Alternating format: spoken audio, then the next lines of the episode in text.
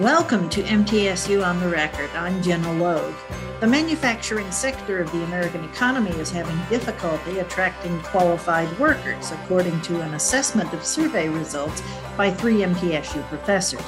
2 of those professors are with us to discuss their research, Dr. Christy Abston, an associate professor of management, and Dr. Sam Zaza, an assistant professor of information systems and analytics.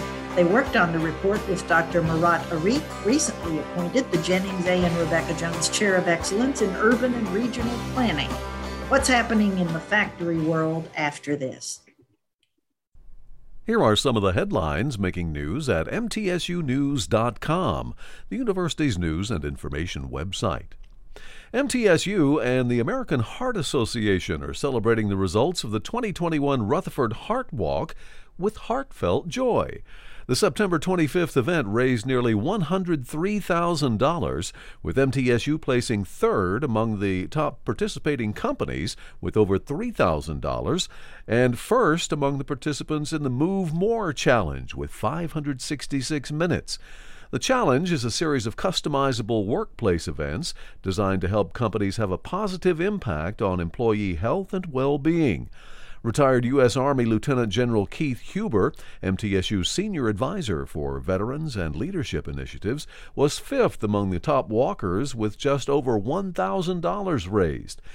And in a new economic report from MTSU, the state's housing market continues to show signs of a continued recovery from the impact of COVID-19. The MTSU Business and Economic Research Center's statewide analysis for the second quarter showed mostly positive outcomes, with home sales increasing overall from the previous quarter and home prices up from the previous year across the state. Nashville and Knoxville had decreases in quarterly closings of 0.01% and 17.6%, while Memphis saw a quarterly increase of 3.5%. When considering annual changes, all 3 regions in the state experienced growth. For MTSU News at any time, go to mtsunews.com. Christy and Sam, thank you for being with us. Appreciate you taking time to do this today. Thank you, Jenna. It's a pleasure. You looked at survey data from human resource managers representing about 300 manufacturing organizations in the Southeast. How did you obtain this data? The BERC has been doing this kind of research for a while now. This was actually the second time that they had collected data in conjunction with the Middle Tennessee Industrial Development Association. And so they put out this survey to collect data and then make the reports available to the organizations that participate. In the studies that you examined, you found job-related factors, company-related factors, and regional or location-related factors in making it difficult for HR personnel to find the right workers.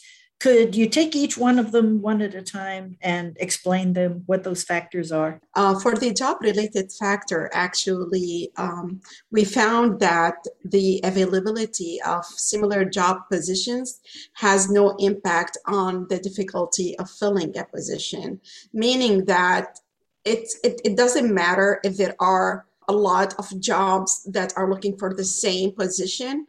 It really didn't affect, this wasn't a factor of the difficulty of filling a position. We also looked at the average wages by company for a given occupation. And it turns out that the wages are not that important in terms of difficulty of filling unless it's high wage positions. And so some of these manufacturing positions are actually very skilled labor and the people are making a pretty nice salary. And so those are the ones that are more difficult to fill. We looked at the job zone classifications.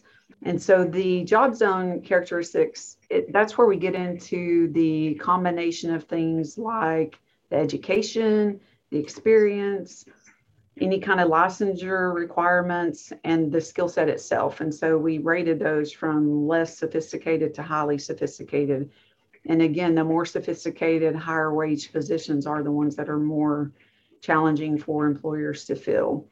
Now, the company-related factors were the benefits as a percentage of total compensation, the company's sales, and the company's employment size. And we actually found that difficulty of hiring is negatively associated with the benefits, and with company size. So the larger companies actually have less difficulty filling positions. And in fact, their sales, as we look at financial performance, are kind of indicative of they just have less of a problem filling positions. We looked at the benefits as a total of the compensation offered by the organization. We looked at the company sales to measure the size of the company. And we looked at the total employment as a measure of the size and labor-intensive nature of these companies. So we tried to capture those specific characteristics of the companies that we surveyed. I believe one of the most interesting findings is that benefits offered by those companies, they didn't have that much of an influence about filling these jobs, and which is kind of wasn't in line of what we would expect, because usually like benefits are one of the attractive features of these companies. So what this really implied is that organizations need to look not just at benefits to try to fill these positions, but they need to go to a different route of maybe offering training, development opportunities to attract job applicants. The applicant doesn't want to apply for a job, get the job, and then find that it's a dead-end deal, that there is no opportunity for personal or professional growth or advancement of any kind. And as far as the company sales are concerned, I guess the applicants are concerned that this is a firm that is still going to be there a few years down the road, that it's not going to wane and go the way of the textile industry or some of the other industries that we have seen on the decline. Yes, it depends on the sample that we surveyed. And that is also another actually factor. So we looked at the three things, right? We looked at job-related factors. We looked at the employer, the company who is hiring. And also, I think the last factor that we looked at, it is the spatial variables, meaning that what is the influence, or to put these companies into context, where they are located, how is the labor market related to these organizations? What about the employment rate? What about the labor force? And what about the growth? How these organizations are moving or growing from year to year. So this is kind of put these organizations that we surveyed into context, again, because context matter. So looking at this third factor, actually, we found out that smaller companies versus big companies, it differs. And again, this is kind of expected. The lesson for those small companies that you can still hire if you don't just rely on the benefits. I'm still surprised about the benefits in a way, because anecdotally, of course, people tell me, I would leave this crummy job if only it didn't have such great health insurance. The stereotype is that health insurance is what's keeping so many employees stuck where they are. If they offer great health insurance, that is the be-all, end-all, because it's so necessary. Everybody gets sick sooner or later. I guess that's not as important as it used to be with Affordable Care Act. Christy, what do you think? It reflects that companies have gotten pretty smart, and they're all pretty much offering what we would consider the minimum to keep employees from looking elsewhere. It's just not a way to differentiate on a competitive level for hiring new people. Everybody has to offer some level of insurance if they're above a certain number of employees now. That's not really going to be a differentiating factor for employees jumping jobs. I know a lot of employees say that, the benefits are too good for me to leave, and maybe that's related to how much retirement they've built up, or the vesting, or their paid time off, and that sort of thing. And now our study did find that it was associated in terms of the statistics to that difficulty of hiring. It just was not as big as some of the other factors. Thinking about the smaller organizations, as Sam was saying, these are the organizations that are maybe spending more per employee than a bigger company would be. And they're also the ones that are more likely to be dealing with a rural area, maybe a county with less available employees in their workforce. And so the smaller organizations are really the ones that have to focus on creating a pipeline for employees, and education and training have to be a part of that, especially for the smaller companies. We'll take a break here. We'll be back in just a moment. This is MTSU on the Record. The Middle East Center at MTSU seeks to promote greater understanding of the politics, history, and culture of this vitally important region of the world. Its mission includes the promotion of outreach programs and faculty research. The Center sponsors lectures by Middle East experts and scholarly exchanges. We're especially pleased to offer a new interdisciplinary minor in Middle East Studies with courses in Arabic and Hebrew. This is Dr. Alan Hibbard, Center Director. For all the latest MTSU information, go to mtsunews.com. Specialized training in forensic science prepares tomorrow's professionals through the Forensic Institute for Research and Education, or FIRE. The Forensic Anthropology Search and Recovery Team assists law enforcement with skeletal remains at crime scenes. Legendary forensic scientists provide lectures free to the public, and high school students work realistic crime scenes each summer at our CSI MTSU camp. I'm Dr. Hugh Berryman, Director of FIRE.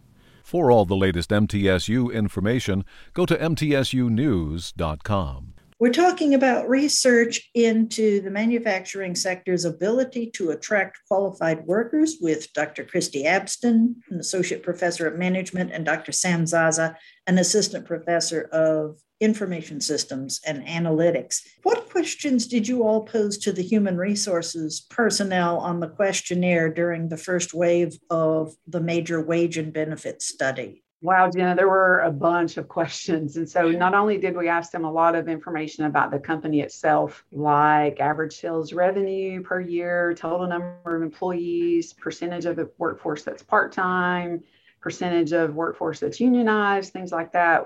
We also asked them a ton of questions about their benefits, such as paid time off, paid holidays, vision insurance, medical, dental, maternity leave, child care assistance, bonuses, tuition reimbursement, a bunch about specifics on their medical, dental, vision, et cetera, insurance, what percentage the employee pays versus how much the organization pays. Quite a few questions about their training, if they offer training on-site, off-site, what kind of training. We talked a lot about their pay practices. So do they offer regular cost of living increases, merit increases, longevity, bonuses, pay differentials if they work different shifts. We also asked about their turnover and their absenteeism issues. And then we asked job-specific issues about the different positions that we were trying to assess with this research project. Where would the company's reputation factor into the situation in terms of the ability to attract good, talented employees? I suppose by reputation, I mean its solvency, its reputation as a workplace environment. Is it comfortable? Is it safe? Is there a good or bad morale? That kind of thing. So those items, Jenna, would all under what I would call organizational culture mostly. And we know that from research that culture is huge when it comes to attracting new employees, getting them to apply in the first place, but also very much related to retention, especially of top talent. When the unemployment rate is really low and there are lots of jobs available for top talent, the culture is going to be one of those factors that can differentiate employer A from employer B. And you mentioned safety, and that's one of the really big important factors when you think about manufacturing in particular, which is the primary source of this data. Safety is a huge issue when it comes to manufacturing, and organizations that don't have a good safety program, it's probably a red flag that there are other factors in their culture that are not going to be conducive to strong recruitment and retention programs. And so when we think about this data in particular that shows that smaller organizations have a harder time, I would say culture is one way that they could differentiate themselves and be more competitive, especially if they know what kind of employee they're really trying to attract and retain, what the value proposition is that they're offering those employees, and if they can communicate that and convey their culture through maybe their job ads or through the selection process, when they bring somebody in to interview or use Zoom for an interview, are they giving that employee a good, realistic preview of what working for that company is going to be? And so they can really help with the turnover, recruiting, retention problems by doing really good, strong selection on the front end. And a really good company with a good organizational culture, a good reputation, they should have a less difficult time than an organization that has a kind of a weak or poor reputation in the community, especially when we're talking about smaller organizations in the more rural or smaller counties. And the rural areas are the ones that are having difficulty attracting people who want some of the amenities in their life that a more urban area would afford, proximity to music venues and good restaurants, good schools, good libraries, whatever their priorities are. Speaking of small organizations versus large ones, actually the most difficult position to fill for hiring are the high wage level occupations as compared to low wage. And whenever we say high wage level, it means there is more factors included in this position. For example, the education, the skills, the experience required, and the training or certification required. So this classification shows that the occupation that are difficult to fill are the ones that require a sophisticated mix of skills. They have kind of issues with this, especially when there is a labor market that is really tight and where recruiters are finding difficult time to find the right people. We're talking about positions like sophisticated machinists, drafting, robot operators, think about Nissan, advanced manufacturing types of positions where they have to have some more sophisticated skill sets, probably some kind of certification or license, maybe engineering, but not necessarily an engineering degree, maintenance positions, working on machinery, electrical stuff, things of that nature. And so it could also be things related to quality that are a little more sophisticated in nature. Those people have more job options, if you will. And one thing that we haven't really talked about that it's important, I guess, to point out is that we do have a lot of smaller organizations in the urban areas. And so that's where the training and the education pipeline are even more essential, because those organizations don't have as much strength in terms of the labor market and the labor force being able to appeal to them in other ways. And so they're the ones that may have to get extra creative in looking at how do we train and provide education to the employees we already have to get them to maybe move up into these positions that are really hard to fill. And actually, this is just doesn't apply to the manufacturing sector in my field, which is the information systems. That continuous communication with the industry versus universities providing those degrees, that continuous communication help bring the students to be job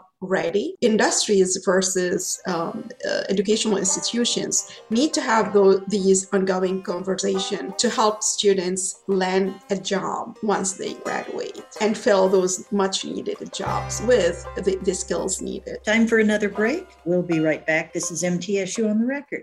The Tennessee Employment Relations Research Association, or TERA, gives labor relations specialists and academics a chance to share their views and their data. TERA wants academics and other interested in human resources and industrial relations to work together at meetings and conferences to strengthen the workplace. Many MTSU faculty belong to TERA, which has members in 20 states and 7 nations. For all the latest MTSU news and information, go to mtsunews.com. The Army ROTC College Program at MTSU prepares students mentally, physically, and emotionally to become leaders and promotes virtues of duty, honor, country. ROTC cadets are involved in all academic disciplines, athletics, and student organizations at MTSU. Full scholarships and tuition assistance are awarded based on merit. All cadets upon graduation will serve their country as second lieutenants either in the Army, Army Reserve, or Army National Guard. For all the latest MTSU news and information, go to mtsunews.com. Our guests are Dr. Christy Abston, an associate professor of management, Dr. Sam Zaza, an assistant professor of information systems and analytics, and we're talking about a report that they worked on with Dr. Murat Arik about the management sector's ability to attract qualified workers. I'm wondering if manufacturing suffers from sort of a perception problem. When I was going to school, manufacturing was perceived as where all the high school dropouts went because they weren't smart enough to do anything else and they couldn't go to college. It's sort of an industrial revolution concept of manufacturing, whereas really technology has produced its own kind of industrial revolution within the walls of manufacturing. And there is much more brain power to it than there used to be. We're a long way from Henry Ford's assembly line. So is that something that the manufacturing sector needs to sort of update in terms of its public perception of what manufacturing is all about? I think that that's a great point, Jenna, because you're right. Even when I was coming through as well, it was always kind of a, well, they're going to go work at XYZ factory when they graduate. Nowadays, manufacturing jobs are some of the highest paying jobs that you can get, even and with a high school diploma. But I mean, some of their jobs pay more than some of our graduates from MTSU will go earn in their first few years, depending on what kind of degree they have. And so the perception that the positions don't pay well has kind of gone out the window. I think when maybe Amazon and some of the bigger firms moved into this area, and they had the signs hanging up from their buildings that said starting at $18 an hour. I think for our region in particular, that perception is kind of going away a little bit, but the manufacturers that are experiencing some difficulty in finding and keeping their employees probably should look at how they're conveying their brands, how they're conveying their positions, their culture, what it's like to work there day in, day out, because misperception could still be limiting the pool that they're drawing from in terms of their employees. And we live in an at-will state. You can get fired at any time, or you can quit at any time. And to a lot of employers in this state, the word union is still anathema. And to a lot of workers in the state, let's be honest, the word union is still anathema. So you don't necessarily have to be a member of a union to attract the top wage in your area, as long as you've got the specific skill set, right? But we do still have a few, and especially in and around the Nashville metropolitan area.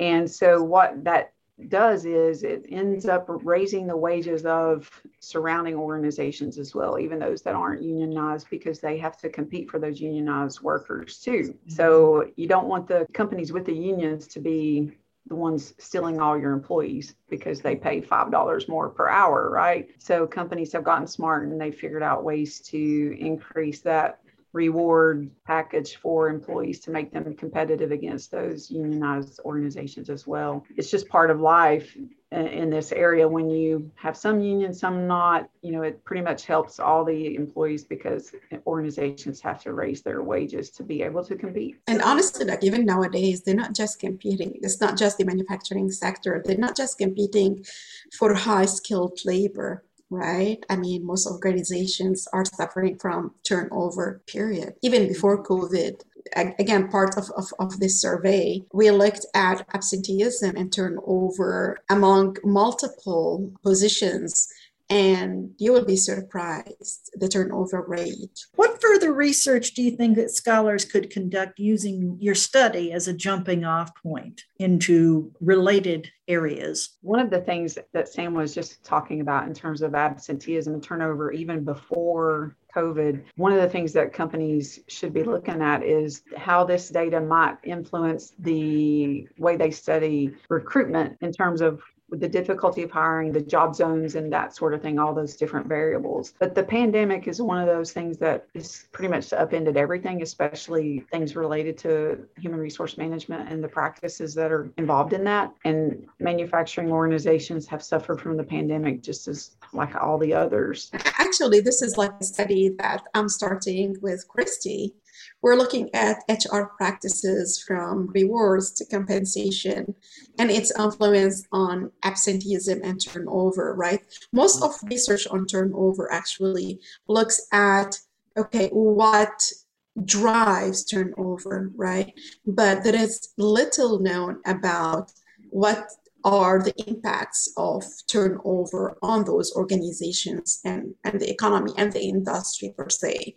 So we are taking one aspect of that, and we're looking at the difference in growth, which is financial growth, HR practices, what its influence on absenteeism and turnover, and what impact does turnover has on the financial performance of organizations. And we're looking actually at the manufacturing sector. If we want to move away from just the manufacturing sector, again, the sky is the limit. We can look at any industry because each industry has its own set of characteristics that drive the performance of that industry.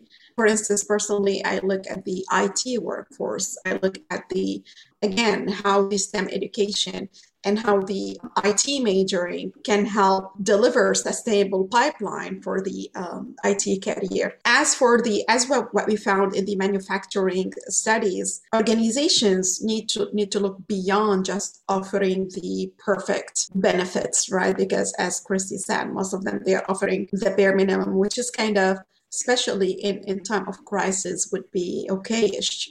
But they need to look into more how they can guarantee that they kind of have the proper pool of applicants on the long run, 5 years from now, 10 years from now. And the best way of doing this is through education and training. By education, I mean to have that conversation with educational institutions, the majors, and have this conversation with the faculty and the stakeholders that, hey, this is what we need right now. And to check in, you know, every now and then if there is any shift or any maybe digital pivoting. Again, as you said, Jenna, everything now is related to technology. What we know now, it might not be relevant in 2 years from now. And I'm proud to say that MTSU is being proactive about this, to have this link between the classroom and the industry. The article that Christy and Sam co-wrote with Murat Arik is titled, How Difficult Is It to Fill Manufacturing Positions? A Cross-Sectional Assessment of Survey Results. It was published in the Global Journal of Accounting and Finance. Christy, Sam, thank you both for being our guests today on MTSU on the Record. Thank you, Gemma. It was my pleasure. Thanks, Jenna. We'll be right back. The MTSU Department of Art has the newest facility for visual arts in the state, with approximately 50,000 square feet of space, including high-tech computers and computer-driven equipment for multimedia, graphic design, printmaking, sculpture, painting, and ceramics. We feature a visiting artist lecture program and an exhibition program that exposes students to work by national and international artists. To find out more, visit mtsunews.com. Women in Science and Engineering, or WISE, helps college women prepare for and become involved in science-related careers. WISE nurtures women's interest in these fascinating and critical fields and provides mentoring and networking opportunities. The group's main goal is to assure women of their importance in all scientific and technical fields and to promote equal opportunity and treatment of women in science. I'm Dr. Judith Iriarte-Gross, WISE Advisor. For all the latest MTSU information, go to mtsunews.com. Jimmy Hart has the middle moment. MTSU social work alumna Shatina Marshall connected with fellow alumnus and Tennessee Titan Kevin Byard and his wife Clark this year about her work with the foster care program within the Tennessee Department of Children's Services. The result, thanks to the Byard Family Legacy Fund, was a wholesale renovation of the workspace for Marshall and her colleagues who help children entering the state's foster care system. Marshall explains. But they really came in and they were so thoughtful about every project. It wasn't like they came in and was like, okay, this is what we want to do. She was like there, hands-on, like, okay, tell me how you use this space. What do you see it looking like? And like there's workstations in every room. So if a worker is there with a child, that worker can continue to do their work because they put in desks with like USB ports and chargers in them. So they can sit at that location and work versus having to be in one space. Like every room got a new desk that, you know, would allow them to work and continue to watch their kids at the same time. That's MTSU on the Record. I'm Jenna Logue. Thanks for listening. MTSU on the Record, a news and information program about Middle Tennessee State University, is produced by the university's Marketing and Communications Office, which is solely responsible for its content. Read more about MTSU at our website, mtsunews.com. Podcasts of this program are available at mtsunews.com and on iTunes.